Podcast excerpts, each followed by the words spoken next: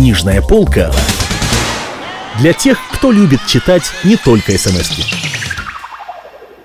Марк Твен. Приключения Тома Сойера. Читает Стас Бабицкий. Глава шестая. В понедельник утром Том проснулся, чувствуя себя совершенно несчастным. В понедельник утром всегда так бывало, потому что с понедельника начиналась новая неделя мучений в школе. По понедельникам Тому хотелось, чтобы в промежутке совсем не было воскресенья, тогда тюрьма и кандалы не казались бы такими ненавистными. Том лежал и думал. И вдруг ему пришло в голову, что недурно было бы заболеть. Тогда можно не ходить в школу. Перед ним смутно забрежил какой-то выход. Он исследовал свой организм, никакой хвори не нашлось. И он принялся за дело снова – на этот раз ему показалось, что у него имеются все признаки колик в желудке, и он возложил надежду на них. Однако симптомы становились все слабее, слабее, и, наконец, совсем исчезли. Том стал думать дальше и скоро нашел кое-что другое. Один верхний зуб у него шатался. Поздравив себя с удачей, Том уже собрался было застонать для начала, как вдруг ему пришло в голову, что если он явится к тетке с такой жалобой, она просто-напросто выдернет ему зуб, а это очень больно. Он решил оставить зуб про запас и поискать чего-нибудь еще. Довольно долго ничего не подвертывалось. Потом он вспомнил, как доктор рассказывал про одну болезнь, с которой пациент недели на две, на три укладывался в постель и мог совсем остаться без пальца. Он сейчас же выставил больной палец из-под простыни и стал его рассматривать. Только он не знал, какие должны быть симптомы болезни, но все же ему думалось, что попробовать стоит, и поэтому он принялся стонать с большим воодушевлением. А Сид все спал, ничего не подозревая. Том застонал громче. Ему показалось, что палец у него и в самом деле начинает болеть. Сид и ухом не повел. Том совсем запыхался от натуги. Он перевел дух, потом собрался с силами и испустил подряд несколько самых замечательных стонов. Сид все храпел. Том даже рассердился. Он позвал «Сид! Сид!» И потряс его. Это, конечно, подействовало, и Том опять принялся стонать. Сид зевнул, потянулся, приподнялся на локти и стал глядеть на Тома. Том все стонал. Сид окликнул его. «Том! Послушай, Том!» Никакого ответа. «Да ну же, Том! Что с тобой, Том?» И Сид схватил его за плечи, испуганно заглядывая в глаза. Том простонал. «Оставь, Сид! Не трогай меня!» «Да что с тобой, Том?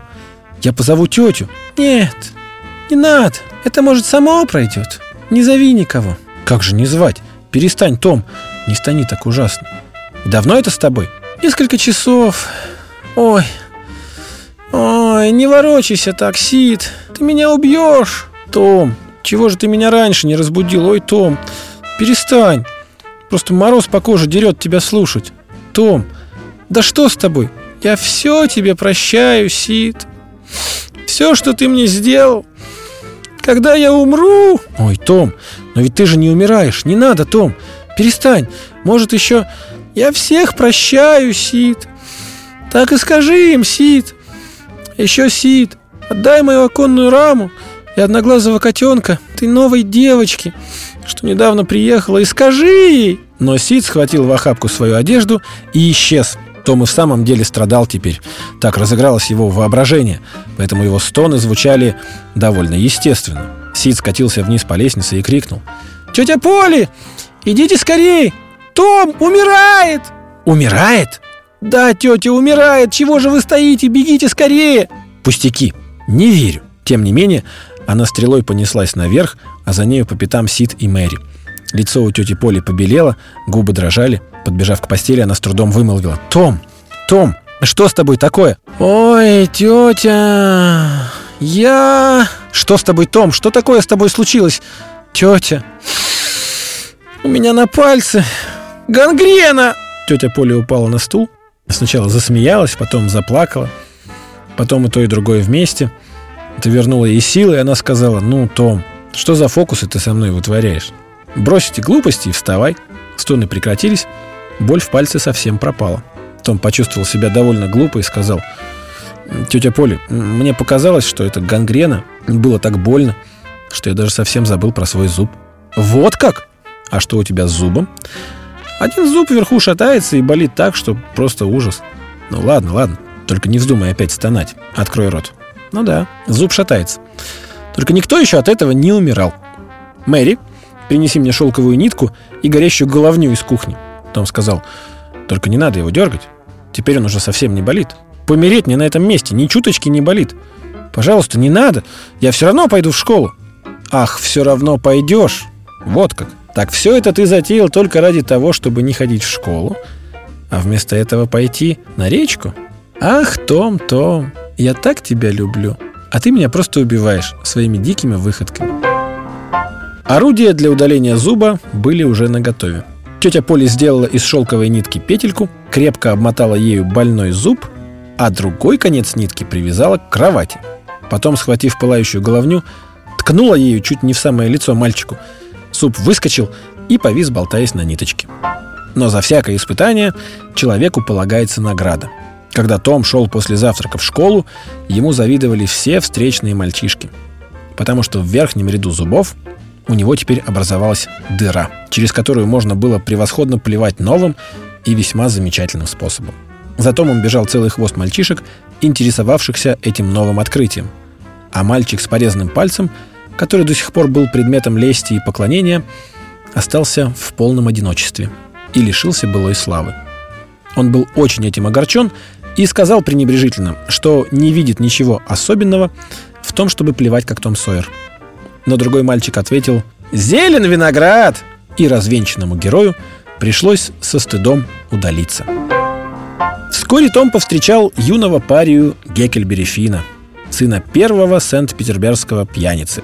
Все городские маменьки от души ненавидели и презирали Геккельбери Фина за то, что он был лентяй, озорник и не признавал никаких правил, а также за то, что их дети восхищались Геком, стремились к его обществу, хотя им это строго запрещалось, и жалели о том, что им не хватает храбрости быть таким же, как Гек.